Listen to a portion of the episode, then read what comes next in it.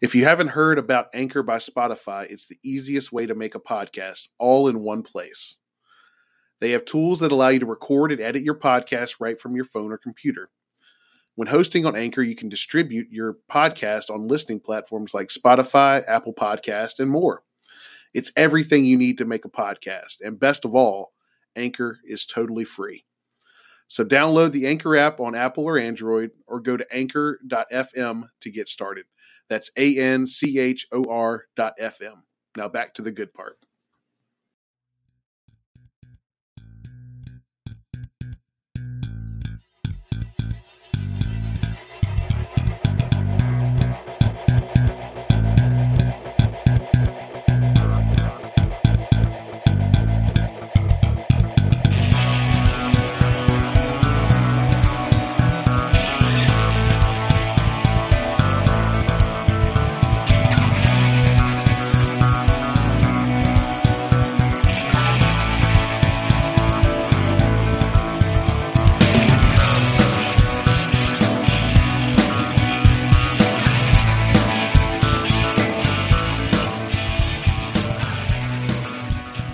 Welcome back to the Boundary Corner podcast with my partner Brian Siegler. I'm Curtis Wilson.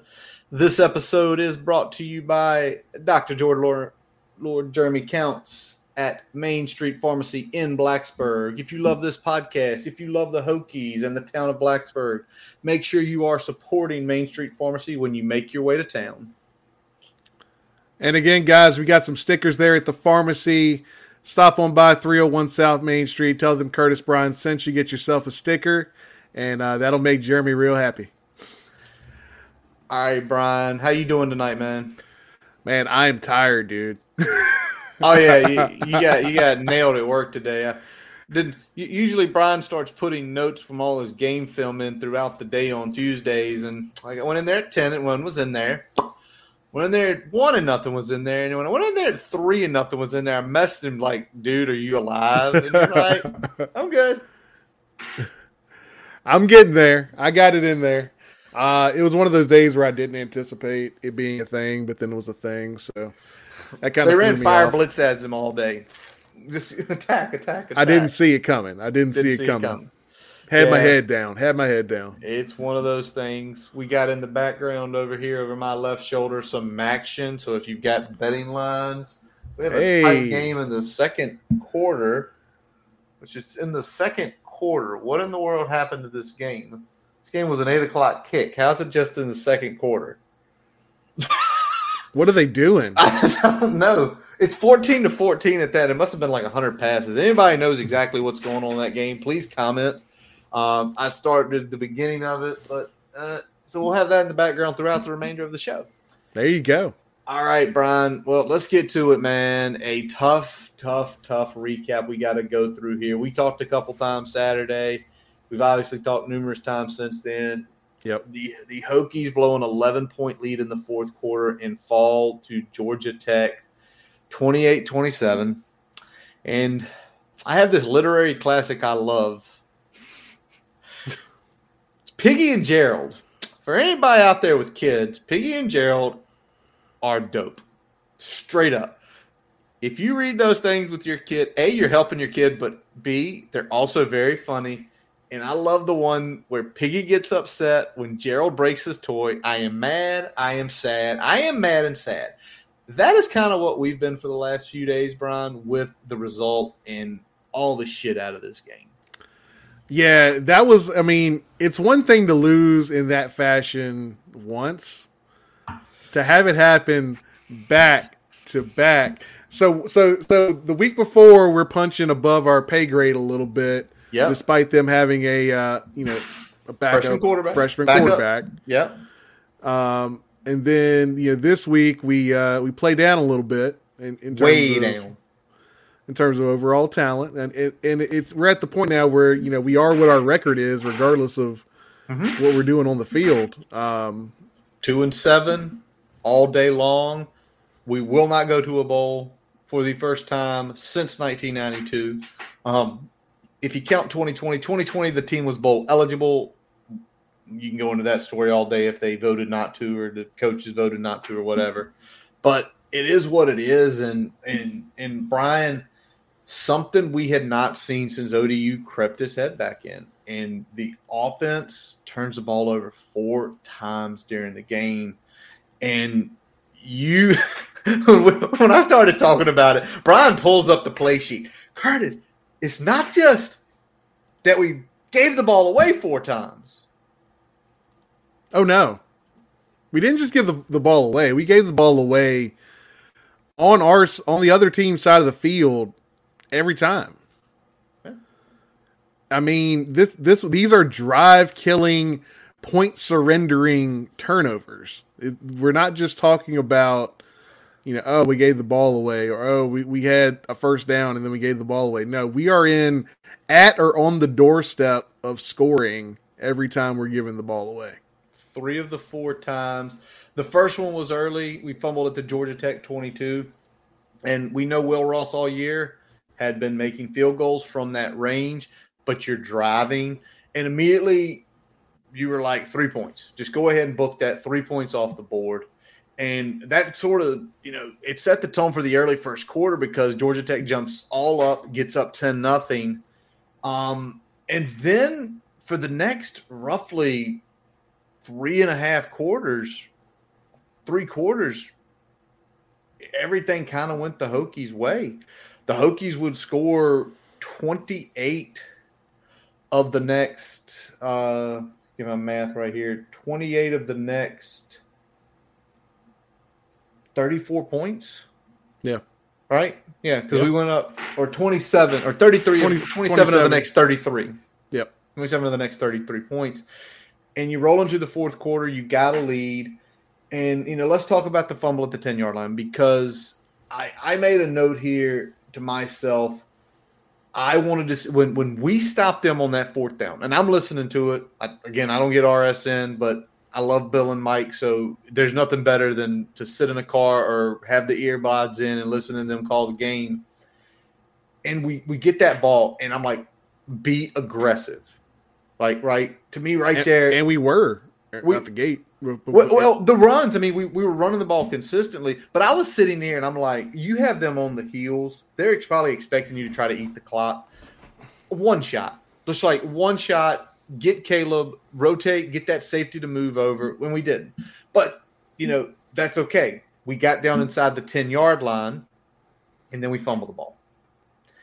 And right there, if if we don't fumble at all, it's a chip shot and it's a 14 point lead in a game decided by a point where they only scored 13, excuse me, yeah, 14 in the last, you know, couple minutes there. Yeah, it's, and and it's one of those things where we had the momentum. We were we were we were pushing them. We were pushing. We were pushing them. And you know, I I know it's not a it's not a garbage play. I, I know it was legitimate we gash him, we gash him. Georgia Tech's defensive tackle goes down with a shoulder shoulder injury, pulls the guys off the field for two to three minutes. We get back on the field. Very first play is the fumble, and so it's again, like as soon, as soon as that, as soon as we had the momentum taken away from us there for a second, the composure's lost, and then as soon as that fumble happened, it felt like here we go again here, yep, and again, and it's it's it's like that. The the person that can't finish just takes the air out, and immediately they go on that big ninety yard drive. Um, and and it stunk. But I'll ask you this. Okay, so it comes out of that. We run the ball again. Are you okay with that? Because clearly you're at the ten yard line. Uh, again, I, I push for it again. Aggressiveness. Uh, to me, I think right there, don't you feel like they're just going to key in on the run? It does. So I have no problem with it because it's a first down run. Okay. Okay. And he gets. He would have gotten six yards. yards. Oh yeah, he had. He would get four to six yards on that run, and you're down even closer to the goal line. You just got to hold the ball. I mean, it's situational. You, you got to know ball protection trumps everything that at close. this stage in the game. Well, and then obviously you know, they go and score, cut it to a five point lead at that point in time. Yep. Yeah. Five point lead. And then we we're we're driving again. We're on their side of the field. And Grant Wells throws an interception. They subsequently take that one, would take it down, and that would be them with the go ahead touchdown. And once again, you're you're right on the doorstep of field goal range. There's so many different things, and I, like th- this team continuously just shoots its foot off every week, Yeah. in some way, shape, or form. And it, and as a fan, it's disheartening. I mean, the only upside I continue to hear is at least it's not. And I know some people will laugh and say, at least I don't have to hear about execution all the time. At least I hear coaches, at least I hear Brent Pry say, it's on me as a coach to make this right versus because there was nothing more infuriating last three years, especially four years.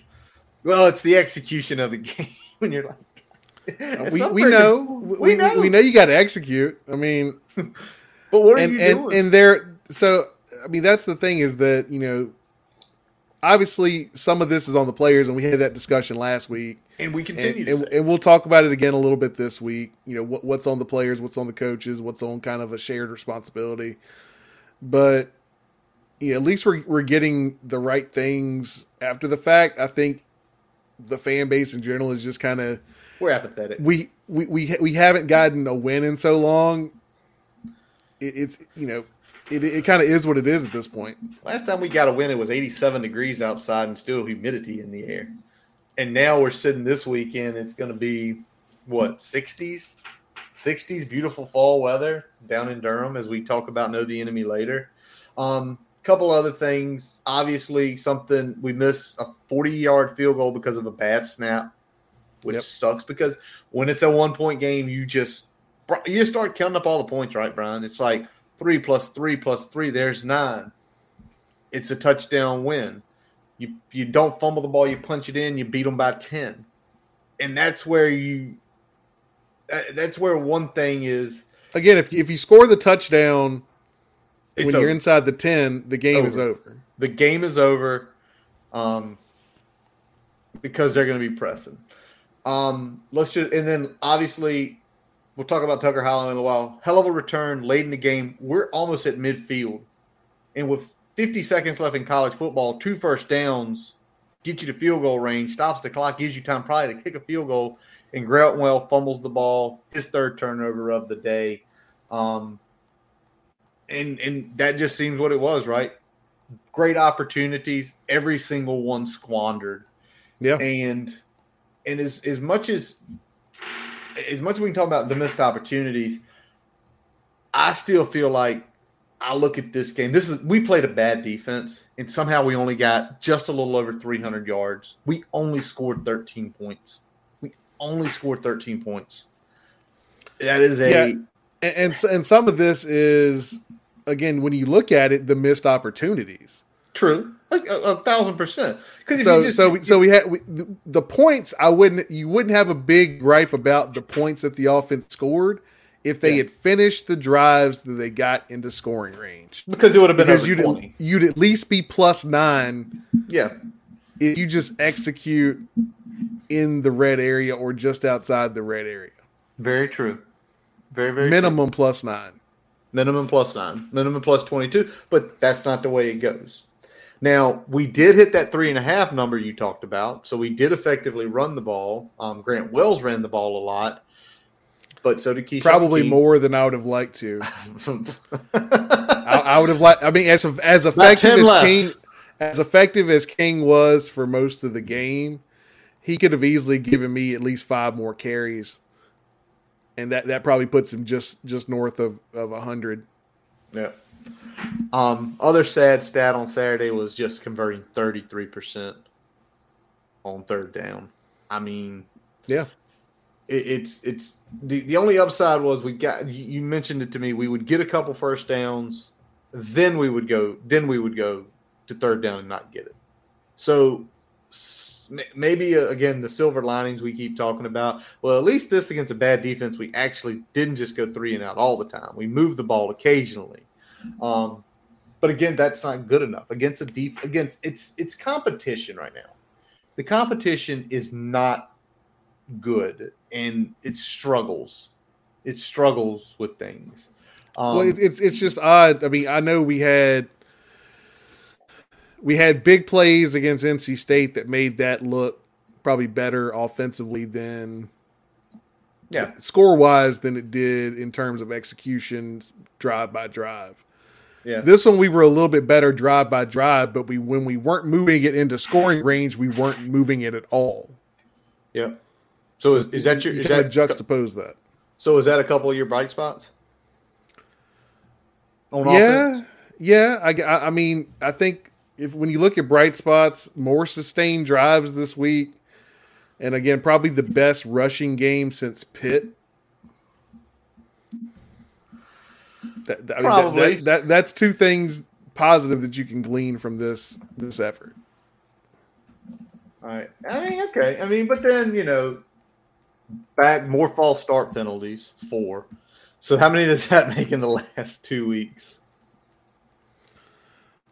More than we should ever have. ever.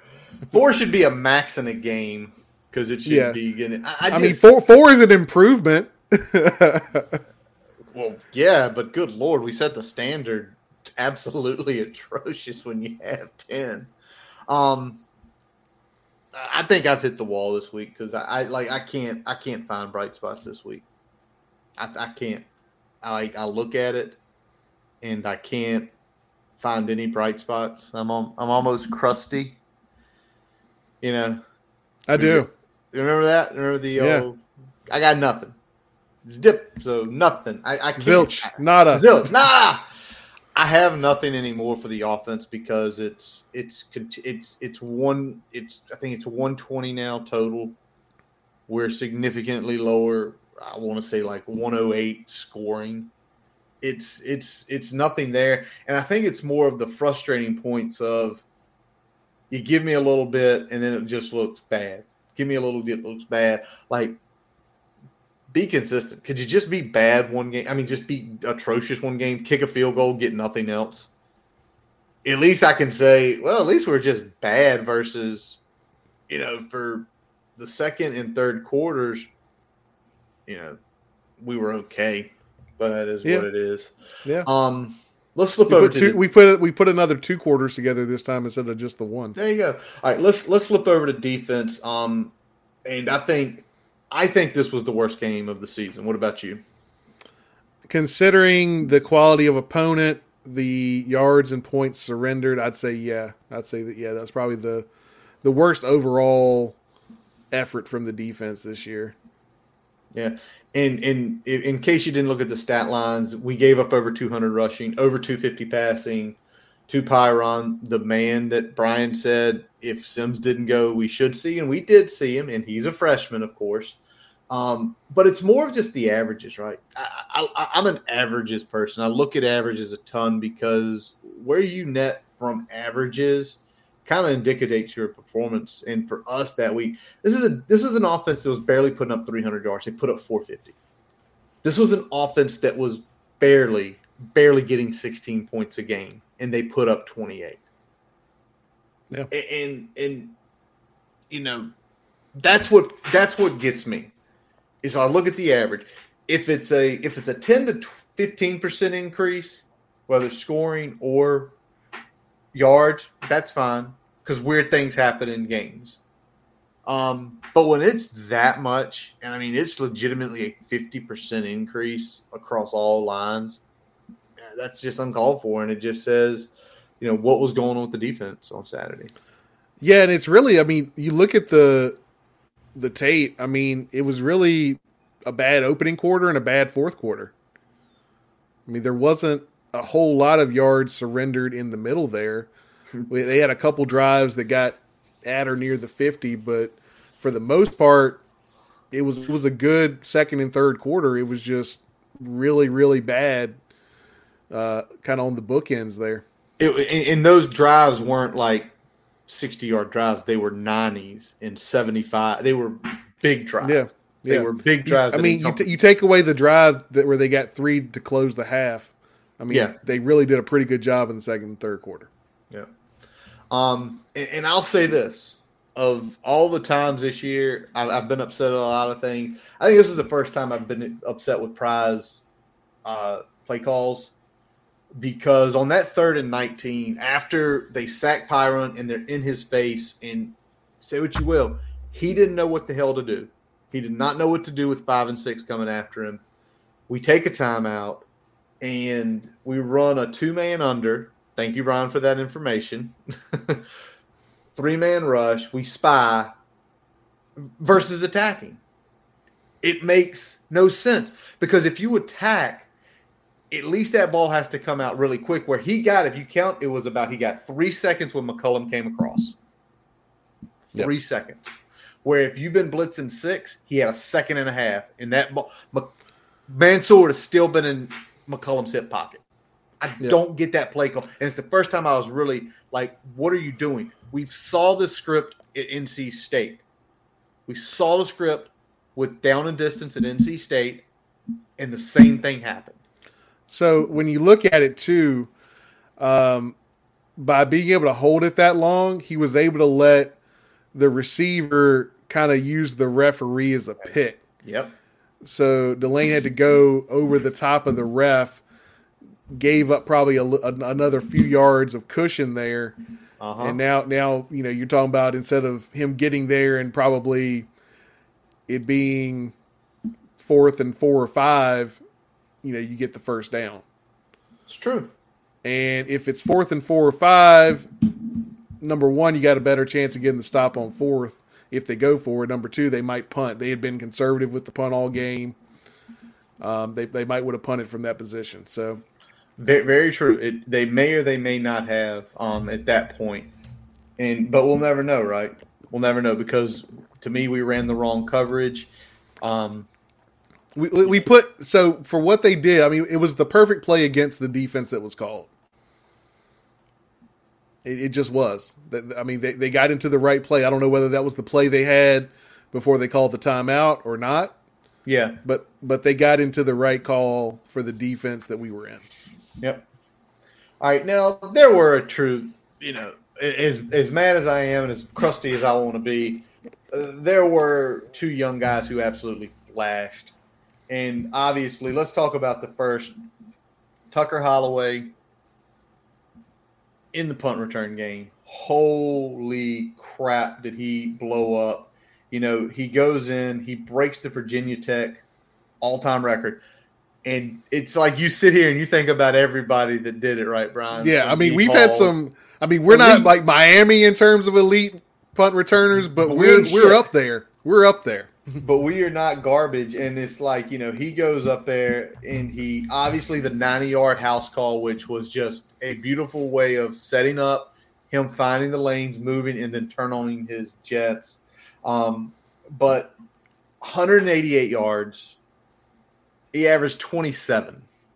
And it was every time. And then, you know, he got a chance, um, you know, late in the He game. He gave us a chance to get into In the field goal range, to win the game, He did. and, that's so- on top of already scoring a touchdown. on top of scoring a touchdown, on top of flipping the field on numerous occasions. Yeah, And and now it's the question of, and we'll talk about it. We're gonna we're gonna kind of cut the the recap a little short because with three games left, we got some things we want to talk about tonight. But we'll talk about him in the potential red shirt in a few time in a few minutes here. The other young guy, the Kalal Austin, oh my god, he jumped the shit out of that route. Holy moly. Oh yeah, um, jumped it and, and had the wherewithal to secure it and get take it to the end zone too. So, I mean, um, he, he's flashing more and more. Um, and he he he struggled in the first quarter, and then he turned it on the from the there game. on out. Yeah, he had a really good rest of his rest of that game. Rest of the game, I mean, and that's So great. seeing That's young great. guys flash like that, I mean, that at least gives you Hope. hope of things to come. Um, but you know, like I said, it, it's difficult trying to trying to pick out the silver linings here with with uh, with so many straight losses and two back to back in devastating fashion. Yep. Well, let, us talk about this, Brian. Um, you know, someone we know in a tweet that he made on Saturday afternoon, that's Don V. The response was someone out there put out Fuente would have this team at least four and four, or at least five and four, something like that. And Don made the comment, the person who made that, you're absolutely right. He's right. But it goes back to the car analogy. And that is a car can be beat to shit where you got to fuck with the ignition, got to give it some gas. You don't take off too fast at the stoplights. So, yes, the owner of that car knows how to drive it. But if he gave it to you or me, we wouldn't be able to get five inches. And I love that. I love Don V's analogy there because, yeah, I think we would be four or five wins with Justin Fuente at the helm right now because he knew how to run this car. Yep. Um, and I sit here and I think a lot of people are still very bullish on Brent Pry. I know some people are saying, "Oh, this doesn't look good. This doesn't look good," but it ain't like we're far. It's not like every game is a three touchdown loss, right? Yeah, I mean, we're not out there getting smoked. We're we're out there still competing. We're just doing a whole lot wrong to stop the any progress that we could make in this in towards winning more games, and we're seeing that happen consistently. It, it, it's it's the you know one step up, two steps back. It's it's shoot yourself in the foot. Um, there's just there's True. so much that, like I said, when, when you find the silver linings, they're there, but it's hard to feel the silver lining when you're in the midst of losing so many games in a row. Absolutely. By the way, I just got a message here. The know the enemy. This is from Faust, somebody we communicate with on Twitter a lot. The the know the enemy should be the Hokies this week because we were going to royally screw ourselves in some way this week against Duke. Uh, that was very cool to see. Yep, Bryant Cobb, the, the the all those guys from 2023 with that video, even after the loss, was very cool to see that. And we um, still had a bunch of bunch of uh, recruits on the sideline. Um, you know, got a preferred walk on commit to yep. close out the weekend. So I mean, there there were some positives in terms of long term to kind of take yep. away from everything. But again, it's hard to hard to feel that when you're in the uh, when you're in we're in the thick of things. That's very true. So let's flip it, Brian, because normally we'd still be talking more data, points, plays, and all that stuff. But we, we were we're going to sit here and um, let's talk about what we want to see the last three weeks. Um, and what we want to see now. The one thing um, that I, I, listened to the presser today on um, Good Evening LeVar as always, we appreciate you joining us. Um, I, I listen literally to so many interviews on time and a half now, and every podcast is on at least time and a quarter. Got to got to get it in there. But a thing that Brent Pry mentioned, and I want to ask you if this is something you guys did potentially back 20 years ago, was he's been mentioning they've been doing developmental scrimmages, about 20 plays every Sunday of guys who are not playing at all. What are your thoughts on that? And is that something you've seen in the past? Um, we didn't see that a lot at Hampden Sydney, so um, that's something kind of new in, in in my realm. But it kind of makes sense for two reasons. Number one, you look at the overall talent of this roster. Add to that some of the the veteran leadership that is departing this roster at the end of the season. So when you look at that, we're going to need as as many young guys are stepping up this year. We're going to need just as many stepping up next year. Absolutely. Um, and some of these guys are full on Coach Pry guys, and some of these guys are still still learning the ropes, and still guys that were recruited by Justin Fuente. So I think some of that is, hey, we're going to need you next year. I think some of this is a way to get guys acclimated and say, hey, you're going to be a part of what we're doing next year. try to deter some of the uh, the portal jumpers and things like that as we kind of close out the year. Got it. All right, sounds good. Well, let's let's jump and let's talk next three weeks. What we want to see on offense, and it's quarterback. I just do this, Brian, because I don't know what the hell we should do. What do you think? I, I think I think you're at a crossroads um, because I think we've seen we, we know what we're getting from Wells, and I think a lot of this depends on where the coaches are in the process. Um, if the coaches think that Wells is going to need to be one way or the other, kind of the answer the next two years, God God help us. But at the at the same time, that, that you don't you don't pull a guy if he if if he's going to be your guy the next two years. Now, if you're out or if you want a a, a full on, you know, whether you bring in a, a transfer, whether you work with some of the young guys, if you're going to have a full on open competition again next year, then it's time to play somebody else. The only threat of that is that if you know if if the team perceives Wells as the best opportunity to win games, does that lose your locker room in the short term? With the coach saying, "Hey, we're building for the future. These last three games are these last three games." So okay. does, does you know, and, and that's kind of what I think a coach has to weigh when you start throwing in young guys just for the reps or just yeah. to see what you got. I think that that's the risk that you run is that you might lose the locker room, especially for some of the the veterans or some of the guys that are, you know, yeah. still have some eligibility left, but you know are, are a little bit higher up in terms of their time in, in Blacksburg. Yeah, I mean, and Pratt mentioned like you want to you want to respect your seniors, but you also kind of know you've got to let some of these young guys see the field, feel that live game action. And, and as far as quarterback, you know, if you say he's the guy the next two years, then okay, you bet that they're going to have to nail at least two starting offensive linemen. You're at least two starting keep, offensive linemen. You're going to have to keep at least at least one wide receiver. Three three. You've got to get two proven guys. Running back, it's fine. It's just you've got to find a way to keep Malachi. And actually, let's flip to that. Running back room, Malachi's doubtful again this week. I think right now, if you're Brent Pry and you're that staff, you just look at Malachi and say, You're clearly injured again. We're shutting you down. We're yeah. going into more of a slow rehab to get you ready for winter workouts and spring ball next year. At this point, you and playing doesn't doesn't help us. Nothing, and it doesn't term. help him. It doesn't help him. Does it honestly help Malachi Thomas coming off of an injury and showing what no. he got? He's we shown lead back. He he's shown lead back potential. He's going to be the lead back next year. So yes, he will. And we needs to get. A, he needs to get another off season in this strength and conditioning program. Go into spring and fall fully healthy and be ready to contribute. Yeah. And the other thing is, as far as he goes, he's already shown that with a significant injury, he can bounce back and immediately be ready to play. Yeah.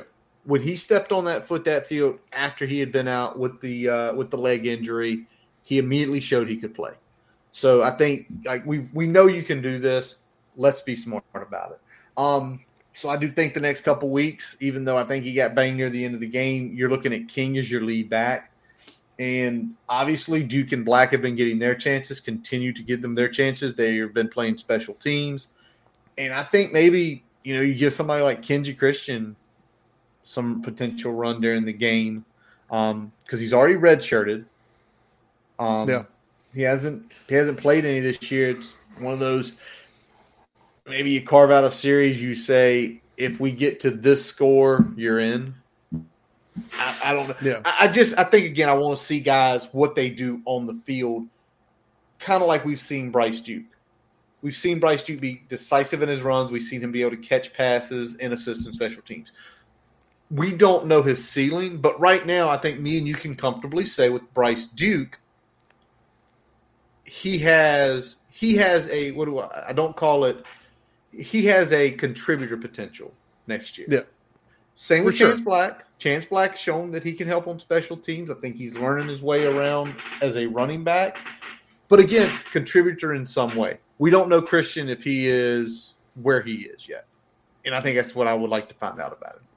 Yeah, um, I'm with you, especially on Duke. I think we need to get him as much of a role in the next three games as we can. Um, what Black does, whether it's heavier or lighter than what he's been doing the whole year, it kind of it is what it is. He's his red, you know, he's he's already had a red shirt year. Um, I think he's ready to, you know, stay in that contributor role. So, yep. and when we look at Christian, you know, he's the one that we don't really know a whole Anything. lot about. No. Um, you know, he slid kind of up and down the depth chart in spring and fall. So I don't really know what to make of what his role will be with this team going into the offseason. If you can get him some time to where he where he can maybe show out, then maybe at least we'll kind of know where he stands there. All right, all right. Um, what do you think about the wide receiver tight end room? Uh, I mean, at this point, uh, outside of Caleb, you might as well go full youth movement. Um, give me more Gosnell, give me more Moss, give me more Jones. Um, let's see Holloway line up at wideout. we're gonna we're going to start arguments again, um, because he was already advised he's playing this week. If he plays this week, that's four. Until you do yep. not get him the last two weeks, I am on the train of you trying at wide receiver just to get in the reps, just to see it. Well, I think he's shown obvious special teams.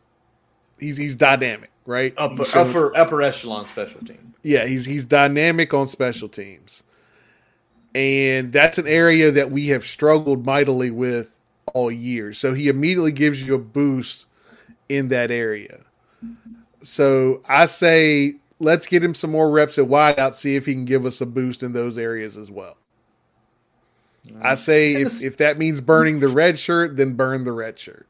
Burn the red shirt. Some people are saying don't burn the red shirt. We might need him much later in his career. And My point is if if if it's if it's year five of, of Tucker Holloway's career and Brent Pry's tenure, and we need Tucker Holloway in order to have a competitive wide receiver room, we've got bigger problems than a burnt red shirt. All right. All right, let's talk about this. I think um, the other guys, they've already burned them. Just let them play, let them rip, especially if you're potentially saying, see, I think starting Wells, he still could be in a battle next year. You're just saying you want to rep him with guys who are here and give you the best chance for those guys to succeed and potentially not lose the locker room. Um, tight end room, I think Harrison St. Germain was used very early. We have not seen him since uh, West Virginia. They're clearly redshirting him. Um, yeah. But what what do you think about? Uh, I think I know where you're going to go with this, but what, what Daquan Wright? Where, as many reps as possible as many like, snaps as possible. All right. So is he completely taking the Drake role? I think he fully takes the Drake role and whatever hybrid role we've got for Connor. I think he occasionally we'll take some of the the snaps that you would give to Gallo, You give it to Wright. All right, because his his red shirt's burned. That was his fifth game last week against Georgia Tech, where he got zero targets, um, but he played uh, one target, zero receptions. One target. Excuse me. it was thrown. It was he was thrown. It. He had double coverage on him, and he, he got a target. That was his only All target. Right. All right. So Brian's basically saying get Daquan Wright, absolutely fully prepared for his roles next year of doing everything. Um, so got it. Let's flip to the offensive line. Uh, the big one that I had on here that kind of got kiboshed today while I listened to the press conference, that's unfortunate, was I was like, let let Braylon Moore outsnap uh, Jesse Hansen. Brent Pry comes up. Nope, they are preserving his red shirt. And but why do you think that is? I mean, he clearly offers in the run game, especially, he offers a hell of a lot more than Hansen. I, I know you said it. You said it to me. You said it on here. He's learning how to pass pro, but but why but why hold it? Why why not just let him play and learn more? because it I think if we need any area for long term depth, it's offensive line. And if and if we think we have a multi year starter in Braylon Moore, then I think that that's that's the right move here, especially if in the short term he's not giving you a significant boost over Jesse. Obviously, he's not there there are areas where he is deficient or we would see him in the game full time right now, right? He wouldn't just be a guy that's in there on certain packages or certain series. He'd be a full time player right now. So there's obviously a reason that Jesse Hanson's still in there. Give Moore another year of development. I'm, I'm, taking the opposite point of view here because there's not a significant boost in that area, right? At least in the short term. I, I, know in the short term, yeah. I just to me, it, I'm I'm one that would say I see him run block, and he is he's an 85 in run block. Jesse's a 75. He's like a 60 in pass pro. Jesse's a 75. So it's they even out, but Jesse's you can just say Jesse's average in both where he's significantly he's he's a D in the pass pro. So I get what you're saying there. Um, what about at center? I think we got to get Hollifield in there at some point just to see what we have, whether that's in. Yeah, it's hard right now because you still want to try to win games. Um, there's, you know, there's no, there's no honor in just getting guys in there to get guys in there. You're still trying to win the game, so you can only do so much when it comes to center because that is kind of the, the the brain of the of the offensive line. So that's probably the one position, not only just because I have no idea what I have in Jack, but also because I know at least bottom line what I'm going to get out of Johnny every game. It, it's a little bit harder, but I'd like to see them get at least a, a, maybe a handful of series for him in the next three games. Well, see, the, the thing I'm I'm more worried about than anything is the next year, and Johnny Jordan's not coming back he's fully exhausted everything, and you're going in with your. Somebody just scored a touchdown behind me. I don't know who it was. They did. Look, look that up. Nice, nice run there. Um, that Johnny's not coming back next year, and right now, your three potential centers are Jack Hollifield, who will be a redshirt sophomore, Hunter, who will be a redshirt freshman, or Johnny Dixon, who will be a redshirt freshman. To me, it's you talk about a handful of series uh, yeah, I think I would say I'd be comfortable because Jack's already burned his red shirt. He's at least been playing a ton on special teams, so he's at least seeing game action. But I'd say two. I, I would like to say twelve series by the end of the season, just because if he struggles out there snapping the ball or like, okay, do we need to go portal shopping while we get Jack acclimated next year? Um, I think we're going portal shopping for a center regardless, so I think your point might be moot. Okay. Um, okay. Obviously, we still got to land that center. Um, yes.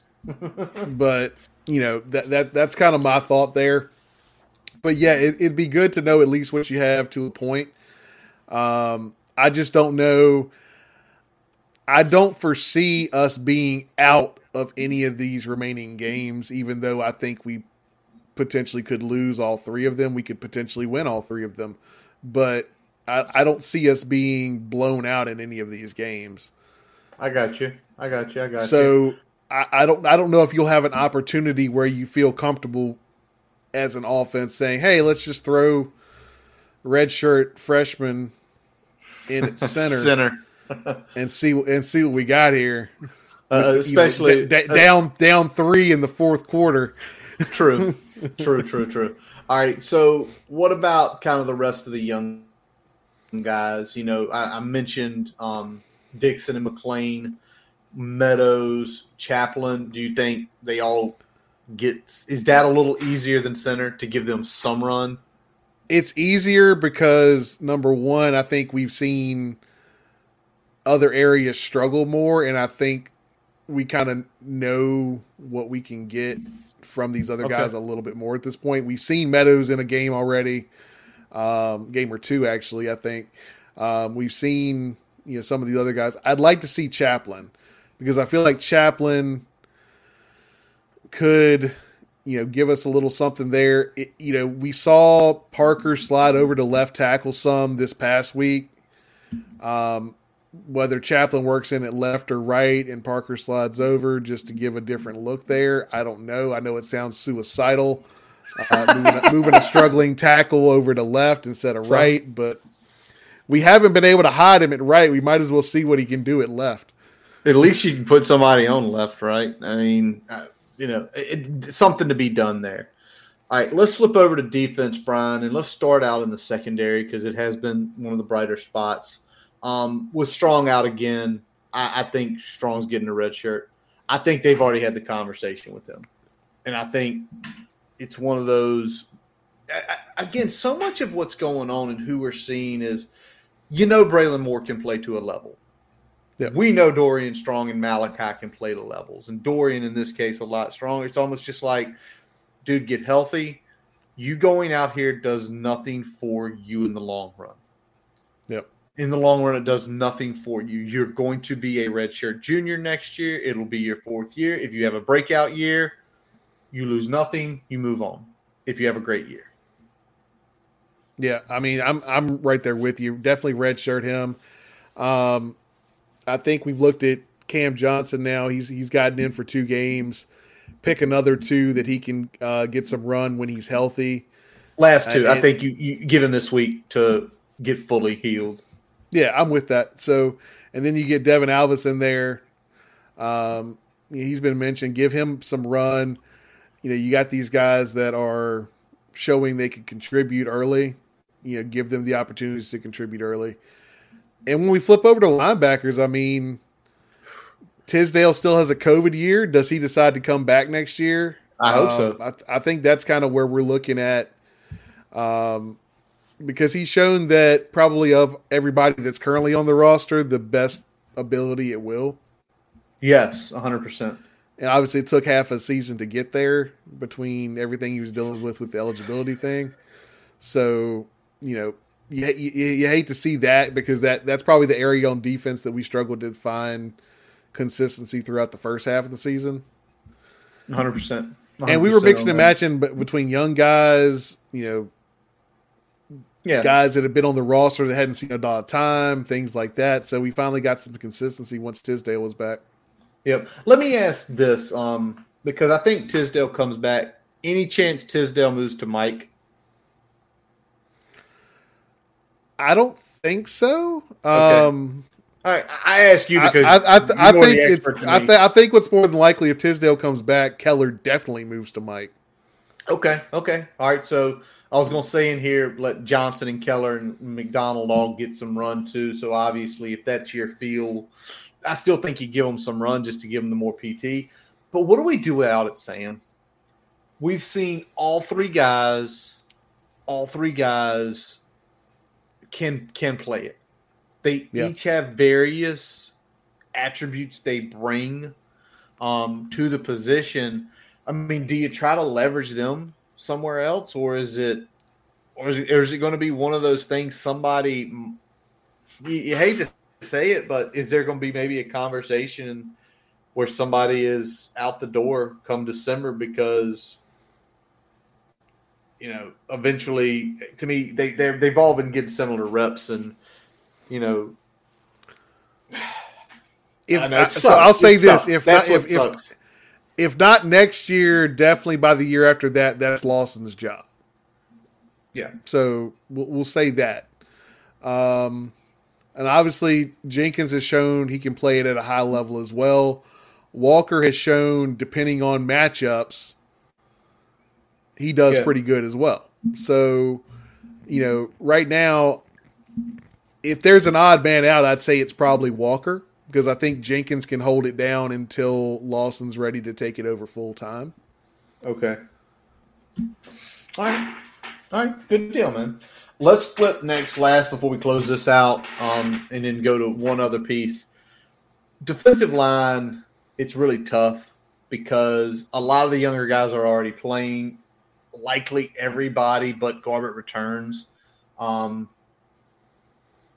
and I think the bigger piece is if everybody's back but Garbutt, there's really not really much snaps to go around. You're going to let Garbutt play, I think, just because Garbutt's the best player we have on the line. But yeah, he, he, I guess playing I, at such a high level. I mean, you're, you're going to get him the amount of snaps he needs to get. Whatever he can go, he's going to go. But there's no. But I, I, I look at the defensive line throughout the year, and, and you can you can tell me your opinion. There has not been any absolute, with the exception of West Virginia, where we got pushed around. There's not been like atrocious line play. At times, it's been really good, and most times it's been average, slightly above where you're like they're developing. You know, we, we, we Mario Kendricks has had has come on strong lately. Penei's continued to develop. You know, we've seen Nelson and McCray have moments. Like that's the one yeah, I, mean, I can't. The only thing I'll say is that we haven't. The only thing I'll say is we haven't had a lot of success getting consistent pressure with just four.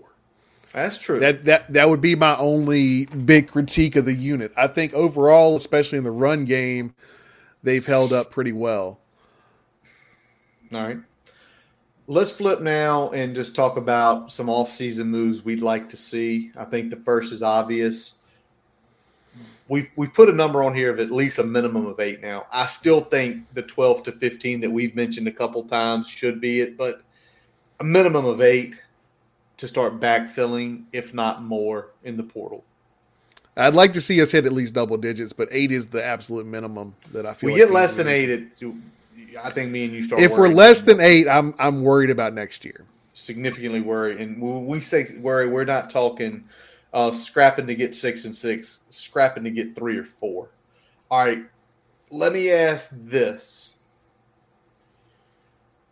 and this kind of goes on for the end of this year too.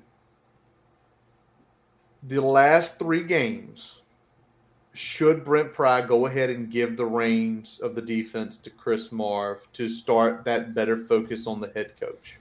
The last three games, because you have your opportunities right now, and it doesn't, to me, it doesn't matter except for the development of Chris Marve. Uh, I think this goes back to the locker room discussion, right? So, okay, yeah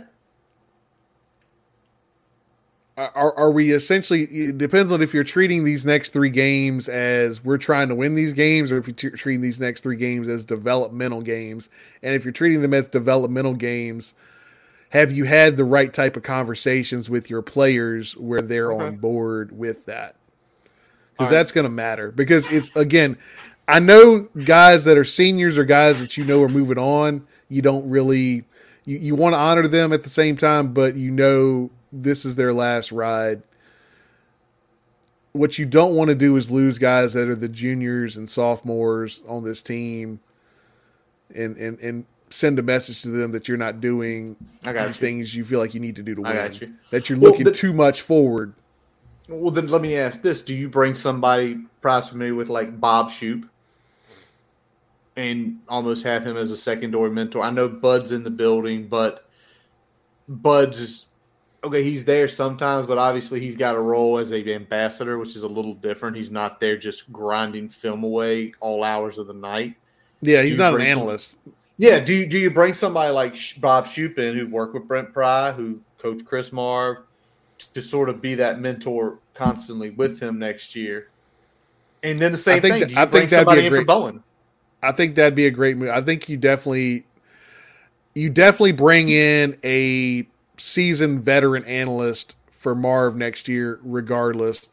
You bring in a seasoned veteran analyst for Bowen next year, regardless. Ralph Friedgen, his coach. Ah, one of the, I mean, and, and literally ah, one of the okay. best. Say what you want to say. One of the best offensive coaches in college football the last thirty years, with the talent that he had and how he was able to make them produce. I mean, he's 75. He he helped at Rutgers last year. I mean, I think we're gonna need. I think the biggest thing we're just leading to in this conversation is there's gonna be some special assistants specifically next year. Could it yep. be for each of the young guys on that? Could Brent Pry essentially bring himself someone a, a, a known head coach in to be with him?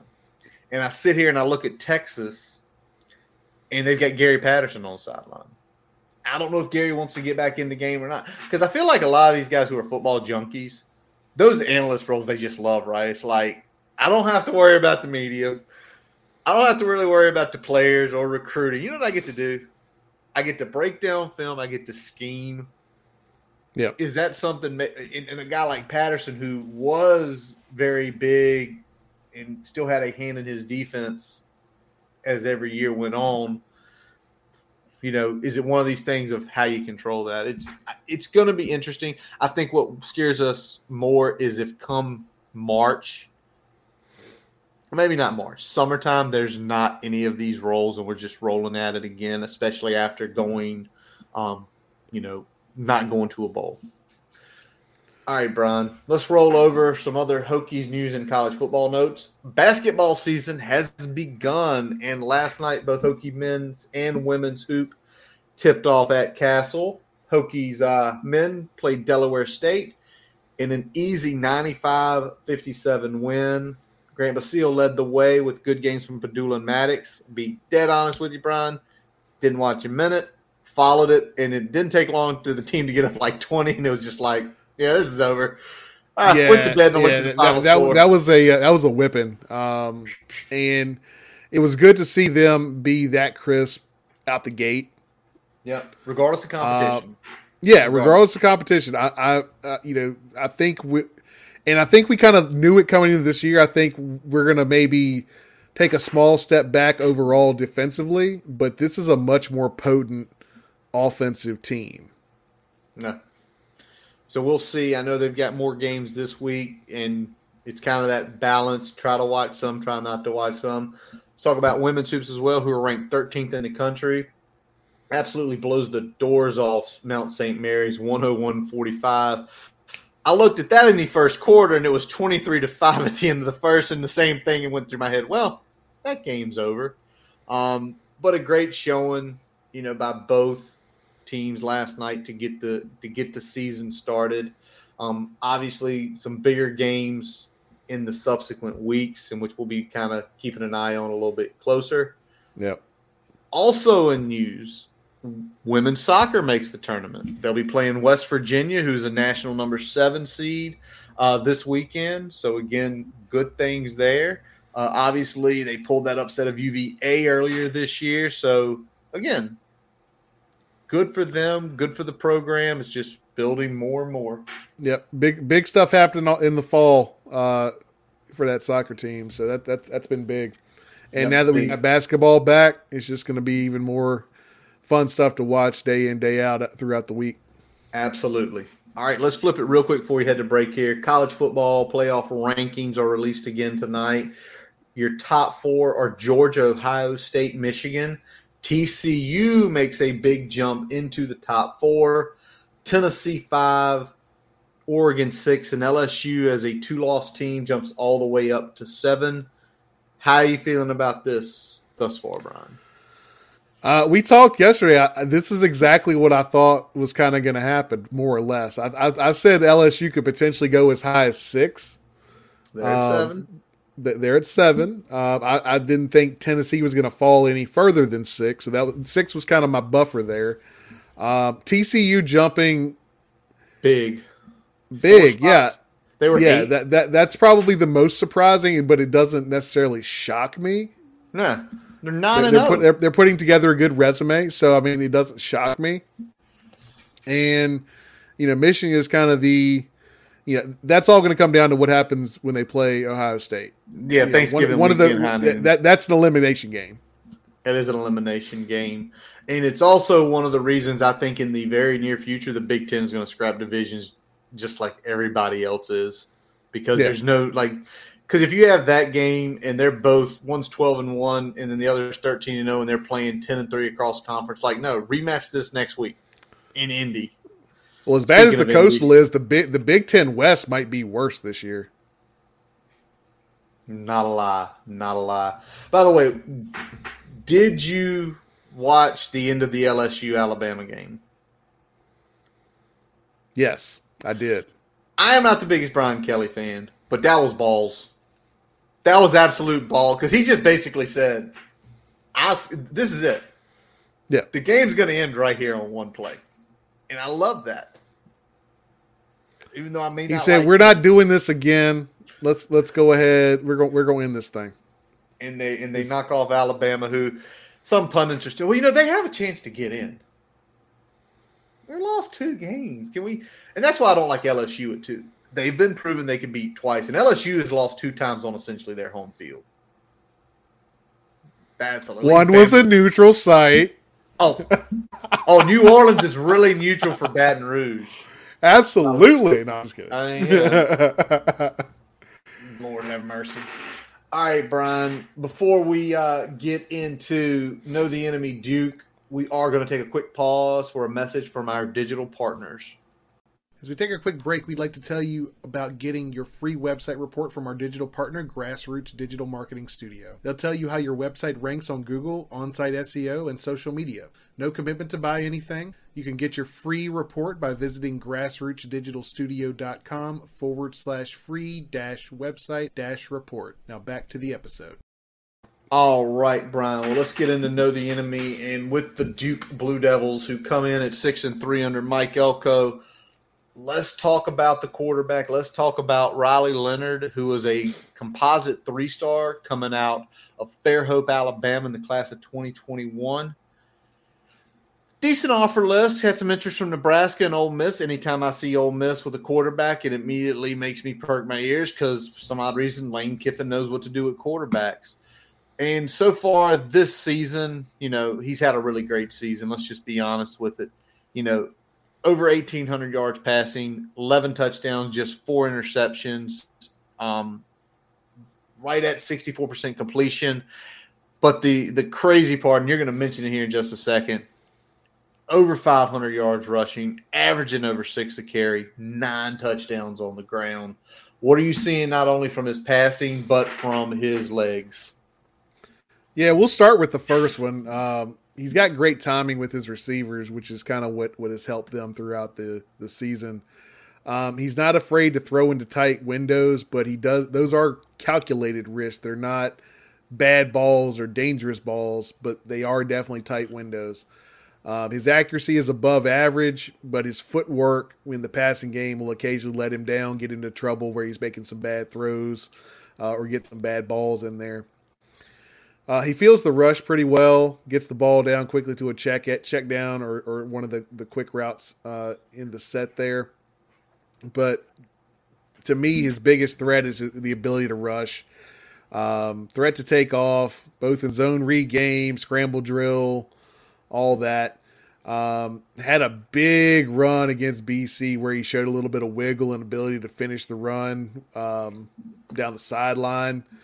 Um, he sometimes though he lets that that ability to run hurt him because sometimes he'll bail on good pockets just to pick up some positive yards with his legs. So sometimes he'll bail on that, take the four or five he can get with his legs when there could be more potential there. All right, that sounds good. Now, something that everybody should know is he is a sophomore, a true sophomore, because at the end of the David Cutcliffe era, starting in mid October last year, he played significant snaps in every game but one, and that was the last game against Miami. So essentially, Cutcliffe helps his predecessor by getting a somewhat decent quarterback coming out of uh, college or coming out of high school. You know, live game reps to the tune of he he had 62 attempts. He ran the ball over 47 times, so a lot of in-game action um, really over a course of five game periods. Now, Brian, yeah, and, and, it showed. It showed. I mean, it looks like a, a, guy that can handle the moment right out the gate. Absolutely. Now let's talk about it because you've already mentioned him running the ball. They've got a, a dynamic pair of running backs, and let's start with the first here, Jordan Waters, at a Fairmont High School in Fairmont, North Carolina, a four, excuse me, a three star, four out of two four seven. Um, you know, not the biggest list as far as getting offers. Obviously, you got some ECU and Wake offers, but what are you seeing from Jordan uh, Waters and what he does in their part of the run game? Yeah, he's more of their kind of every down back, really good burst through the hole. Uh, he's great at setting up blocks and being patient at the point of attack by letting his blockers get fully engaged before he commits. Uh, he's not really a home run threat per se, but he gets quickly from that first to second level to consistently grab you those like five to eight yard chunk yards, occasionally breaking some into that 10 or 15 yard range. Um, and he runs through contact and, and, finishes his runs well. So he usually get, gets those extra one or two yards to close things out that you'd like to see from a running back. Yeah, and, and that really shows in his touchdowns. He's got eight so far this year, so he's about snatching one a game, right at five a carry, uh, 461 total yards. Um, and really this year compared to his last couple games, receiving the ball. He has 16 receptions for 100 yards. That's not a huge number, but every time I see that, that tells me he they trust him to get out for checkdowns which yep. we need to keep our eye on with him. And, and that's pretty much what he does in the passing game is check downs. The guy we're about to talk about is is the guy they use a lot more in some design passes to the running back. Well, well let's talk about him. Jaquez Moore out of Suwannee High School in Live Oak, Florida, three star coming out in the class of 2021. Um, Duke was his only Power Five offer, and he's accepted. And Brian, from what I'm seeing, he's excelled at Duke so far. Yeah, yeah. Um, he's definitely more the receiving threat at running back than Waters. Uh, they like to throw it to him out on the edge, kind of let him operate in space, make some moves, break some tackles. Um, he's also effective in the zone read game, uh, especially when defenses lose contain and he can kind of hit that cutback. That's really his bread and butter. That's where he gets a lot of his big plays. And he is more of a second and third level threat than Waters. So if he kind of gets past that second level of the defense, he's the guy that can break a big one. Um, whereas Waters is more of a get you the first down, establish the drive, carry you through. Whereas uh, Moore can kind of break the big one on you if you let him get past that second level. Oh, absolutely. And it shows in his yards per carry. I mean, he is almost at seven at 6.8. He's right under 400 yards for the season. And you know, a couple times when he's received, when he's caught the ball out on those edge, you know, gains of you know 23 and a couple there at 15 when they were against Miami. So it's there. They don't look to him too often there, but I think what your point is, they send him out there, which essentially takes away. And when you have a guy like that, it's taking a linebacker out. And yeah. why do you think Riley Leonard continuously is busting? Well, if there's one less guy in the box, you've already mentioned he's got the moves easier for him to take off. Now, let's talk about a former quarterback of Duke. Um, let's talk about Jordan Moore.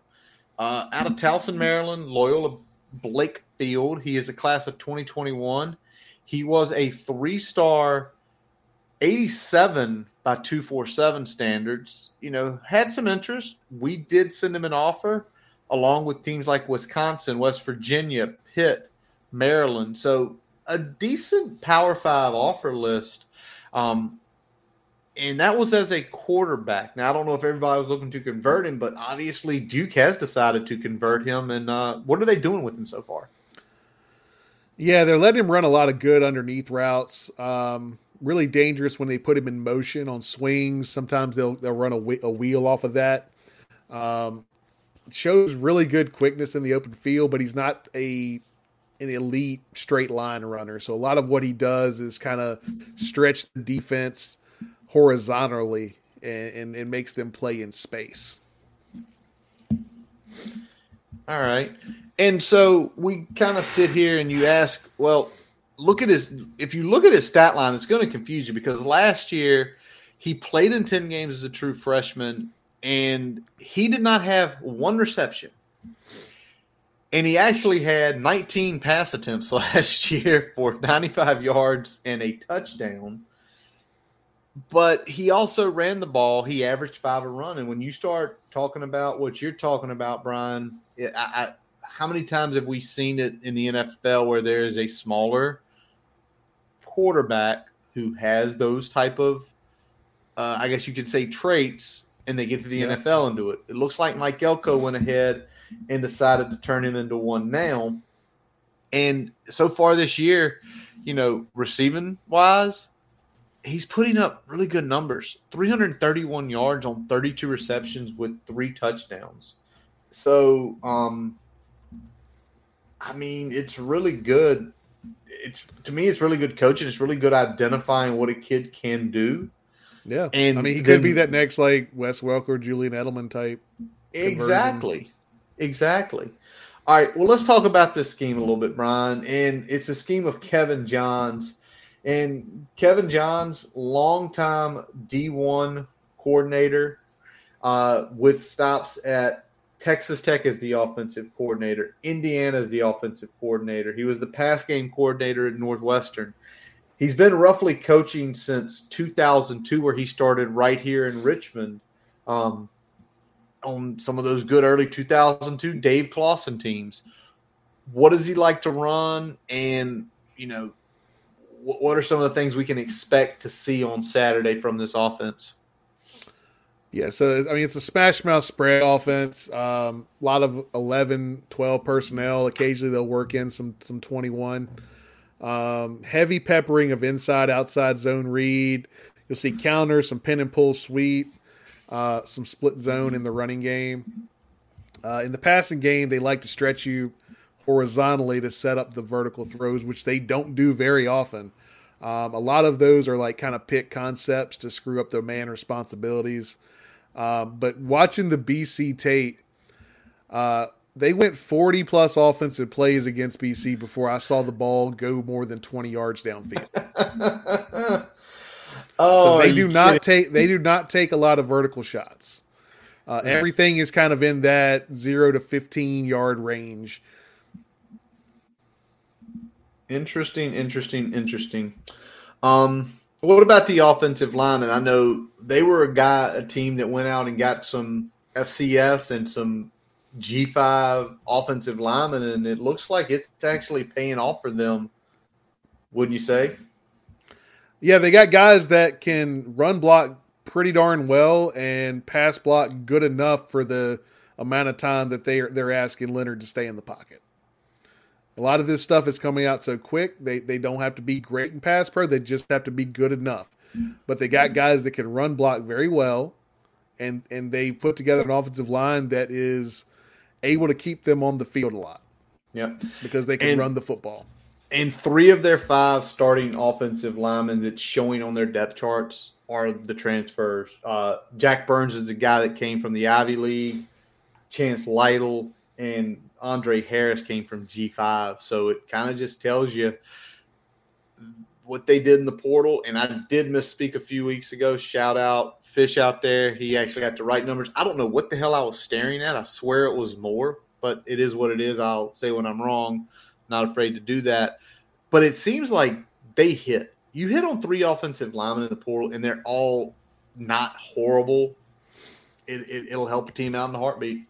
Well, they're all starters on your team, and they're giving you good snaps. I mean, every everybody that they got boosted the areas that they were deficient in. Well, well, let's flip it to defense and let's talk about one of the first guys, and it's probably the best defensive player on their team, and that's Darius Jordan. Darius Jordan transferred from FCS Western Illinois, where he was an All American safety. And so far this year, he is absolutely tearing it up 71 tackles, seven of them for loss. He has three sacks, he has an interception, he has a forced fumble, he even has some pass deflections how how did a guy like well, a had a guy like this not sneak off to the NFL? Because I'm assuming what you're seeing on his tape, he's going somewhere in the first five rounds. Uh, he's definitely going to go somewhere. Um, definitely the best athlete on the defense. Uh, Darius Joiner is stand out, jump off the tape when you look at it um, in, terms of everybody else on the defense. Great in run support, elite in pursuit. Um, they'll use him all over the field, single high, in the box, blitzing, spill an alley defender. Um, he's better as a deep or kind of mid zone defender than he is in man. Man coverage is probably his only real deficiency in his game, but I mean, he definitely stands out on tape and, and he can make plays in the run game and in the pass game. Awesome. And and again, the guy was at Western Illinois. He originally went to Jacksonville State when he came out of high school transferred to Western Illinois, and then winds up at Duke and is really showing out this year, which is great for that kid. let's talk about the defensive line because there's a few guys here I want to bring up. First, let's talk about the edge guy, Brian. Let's talk about RJ Oben out of St. Peter's Prep in Jersey City, New Jersey, class of 2019, a three star. Um, what's he showing on tape? Because, you know, he's 6'4, 255. So that's the prototypical really good size and length for a college body, probably missing about 15 pounds to make it to the pros. But what's he showing on tape? Yeah, I mean he's a big, long defensive end, plays with good technique, uh, and that's that's kind of the the thing we'll talk about with the defense is that everybody plays with good technique on this defense and I don't know if that's a carryover from the Cutcliffe stuff. Um, I know some of these guys are new new to the the field. Yes, they are in terms of Joiner, but you know the guy we're talking about now um, plays the run well, holds and shoots the gap well. Uh, wrong arms the puller with good force. He's not an elite pass rusher, but he puts himself consistently in position to make plays in the backfield, uh, whether that's a quarterback pressure, a tackle for loss, or a sack. Um, he's good at providing backside contain and setting the edge when he needs to, and he pursues well and can chase down plays from the backside as well. Good to know. Good to know. So definitely look for him on some of those outside zone runs that we have seen in the last few weeks. But also, Brian, with what he's done, it's really opened it up for the big guy on the inside, DeWayne Carter. DeWayne Carter, uh, who from Pickerington, Ohio, a three star when he came out in 2019 out of Pickerington Central. Um, was originally thought to be going to Michigan State, but he shunned them. A high three star in 88 when he came out. Top 20 player in Ohio was a top 40 defensive tackle. So, you know, at six foot three and 300 plus pounds right now, you know, that's that's pretty good size and you know, pretty good, you know, rating coming out of high school. Uh, has Elko been able to really utilize him in a good way this year? Yeah, I mean he's really strong in the gap, plays with good leverage, uh, shows good quickness for a de- defensive tackle his size. He shoots that gap well. Uh, big effort player, shows really good motor, uh, doesn't give up on plays. Um, he doesn't use his hands as effectively as he could to shed blockers. That's probably really the biggest weakness in his in his game right now.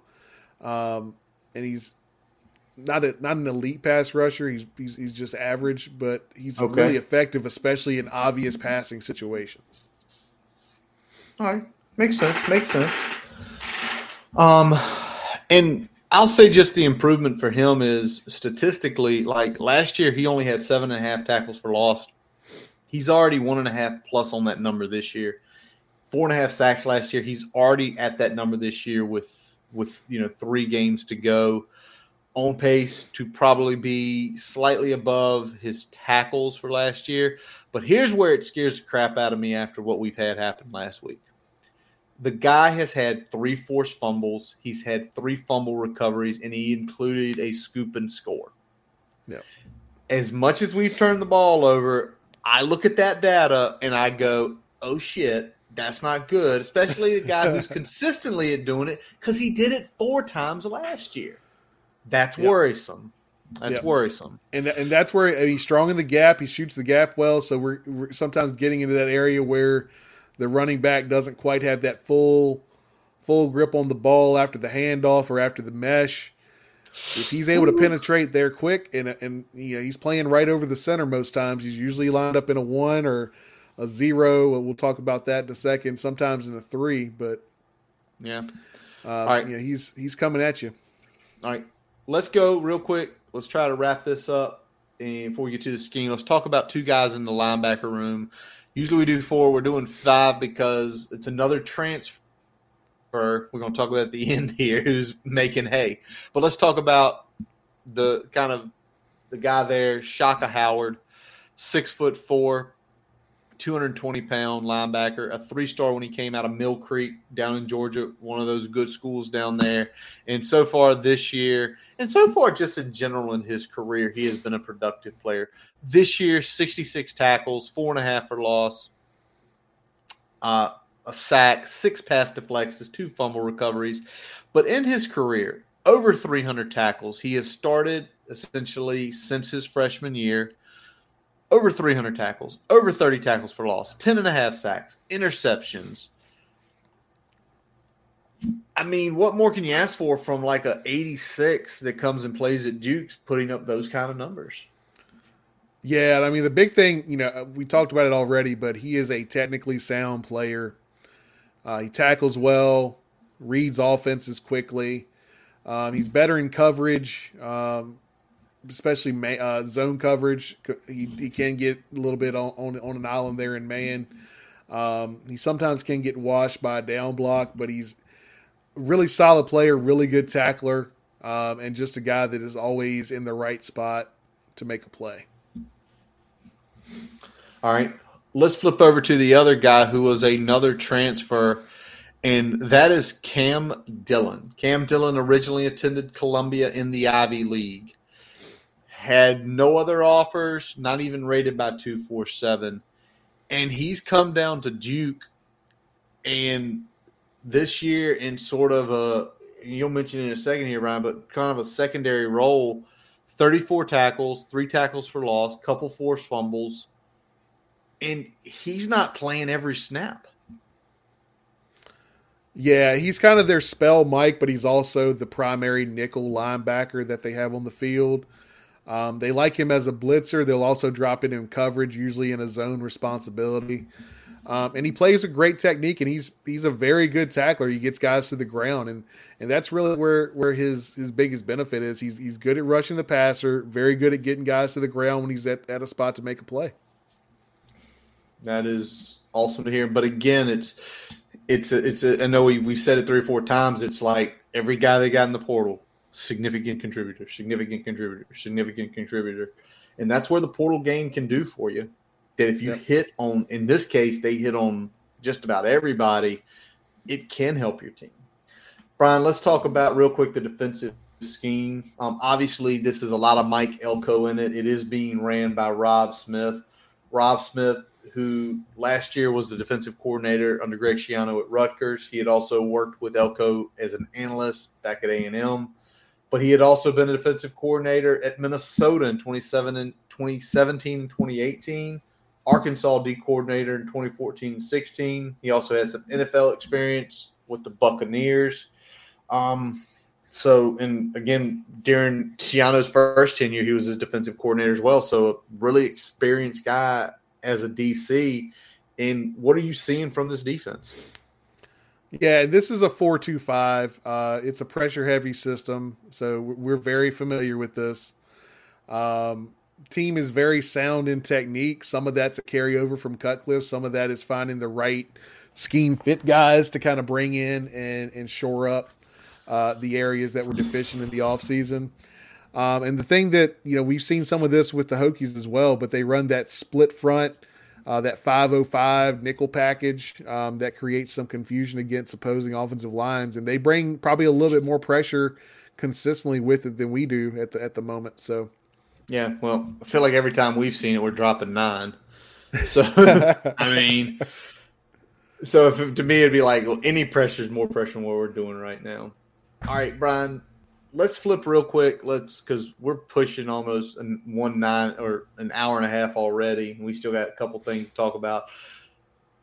Know the enemy. Let's talk about the Hokies keys. And I keep going back to this, and I'm gonna keep going back to it. How we run the ball is going to be where we are in this game. We, yeah, three and a half was effective enough where we should have probably beaten Georgia Tech. I'm going to be nice and say we miss a field goal. We should have beaten Georgia Tech by a touchdown um, not 10 points. But, you know, th- that's just kind of my feeling. I mean, this this is a decent defense. I mean, they're only giving up 23 points a game. So I, I, I've got a feeling it might be tough sledding again for the Hokies uh, offense. Yeah, definitely the run, game, run to, game. Yeah, the, and the and the Hokies definitely have to establish that run game. Um, it doesn't have to be great, but it needs to be effective, and, and we've talked about it for several weeks now. We we've seen it have varying degrees of success. You know, we, this past week, I think if if we'd have held onto the ball a couple extra times, I'd have been more or less happy with the run game.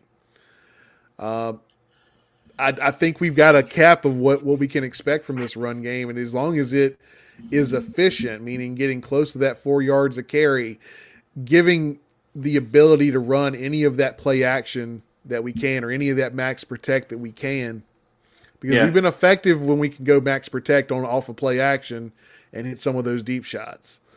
Uh, but you can't really set those up very well if you're not somewhat efficient in the running game. Somewhat efficient. And Duke's defense, run defense, is efficient. They're 21st in the country. They're only giving up 124 yards a game, under four, 3.7 a carry. So I think, Brian, it might go back to what you said last week. If we hit three and a half on 35 to 40 carries, that might put us in a good position again um, to potentially have a chance in this game. I'm going to flip to this next because this is the one that shocked me looking at defensive stats. A team that's six and three, I gave you the rush numbers. You know they're giving up under, you know, right at 23 points a game. How good do you think their third down conversions would be? Uh, pretty good. Middle of pack. Middle no worse. Somehow, somehow they're bad. 109th in the country. They are giving up almost 43% of third down conversions. I sit here and I'll ask you, would you be happy with 40 on Saturday? I'd be very happy with 40 since we've been consistently like below 35 uh, most of the year so far. So if we could get 40 or above, that'd be great. That that'd put us at least in positions to stay on the field without having to rely on some of those chunk plays on early downs. That's a biggie right there. And, and, and that's the biggie I think a lot for this game is going to be the, the game that the Hokies can win here is a low possession game. I would say a 12 possession total game is how we can win that. And as we talk about those conversions, we talk about our run game, but it's also going to be our run D against that run offense. We mentioned three of the players. We gave you the data. Brian gave you the breakdown on each. This is a team that is a top 25 rushing team. They're getting over 208 yards a game. And as good as Waters and Moore is, I really think, Brian, that Riley Leonard's legs are the key. And when I yeah. say the key, I mean more of a key to this being a game that's tight in the fourth quarter or potentially them walking away from us in the third quarter or fourth quarter. Yeah, um, you know, when we look at this, we got to make sure that we're not letting Riley Leonard beat us. I, I, think if we can get into those predictable outcomes in the zone read game where the ball is handed to the running back, that's probably a better thing for us. Now we still got to be good in, in that backside contain because if if we're if we're forcing the mesh and we're forcing the give in the mesh, then there could be some some cutback lanes. So we got to make sure that we're we're not missing tackles, that we're not giving up contain on the backside. Got uh, it. But that, that's that's going to be a big key for sure. All right. One last piece that I think is the key is going to be the forcing of turnovers. We obviously did force one, but unfortunately we also surrendered four. But Duke's a top team in the country in turnover margin. They've only turned the ball over six times all year. All year. Yep. But a little little ray of hope. Little ray of hope. We know they lost to Georgia Tech 23-20. Of their six, they gave up two in that game. And they did not take anything away from Georgia Tech. And if we go back and just look at the Georgia Tech game for us this week, is they were plus three and they beat us by a point. So it's one of those correlations to say if we can just stay away from the turnovers. And I know that's easier said than done, but force them to have one of their bad games because one of their bad games they lost to one of the worst teams, even though we've lost to that team. So are we worse or not? Yeah, that's the question. I mean, overall, Duke has played much better than we have all year, obviously. But Hundred percent. you know, they lost to a team that we almost beat, that we should have beat if we'd have just taken care of some things there at the end. Um, does that, you know, are- how, how is the locker room reacting to that? Are they saying, yeah, shit, we are almost there? Or are they saying, damn, we let another one get away? What is their mentality? True. And you hope it's the uh, latter, not the former, because it's if it's the how do we keep letting these games go away? That's a defeatist mentality. That's the whole, you know, the finishing, the winning. That is not the mentality you need. All right, Say, Brian. we're almost time- there. We're we're a couple plays away from from putting these things away. Now let's go make those plays. Well, I pose this to you, Brian. How many plays do you think we are from the three lo- three of our losses being wins? Do you think it's zero to five or one to five? I think zero to I think zero to five in at least ODU and Georgia Tech. Right at five, maybe just over that against NC State. Okay, so you're thinking overall we're probably fifteen or under plays from being. We do the math. Five and four. Yeah. Okay. Right. Well, let's get to game. Whether, whether that's encouraging or discouraging to the players, I don't know. That's all Uh, mentality. That's all the yeah. player. I mean, that's you got to have conversations. but I mean, that's that's definitely you know that that's definitely where we are right now. I mean, I think, and and if we were five and four, I think uh, people would feel a whole lot better about this season. So Oh, the God, fact that we're close to the fact that we're close to that is encouraging. But your record is We're what your away. record is. we're close, but we're far away. Yeah, your record is still what your record like- is. So you got to Yep. you got to finish. That that's just what it is. You got to finish. We are who we thought we were. All right, game prediction time, Brian. I'll go first. Listen, I'm I'm just not feeling it. I think they easily take care of us 31-16. And I don't I've know got- if that's them blowing us out early or them finishing us off late. I I, I don't know.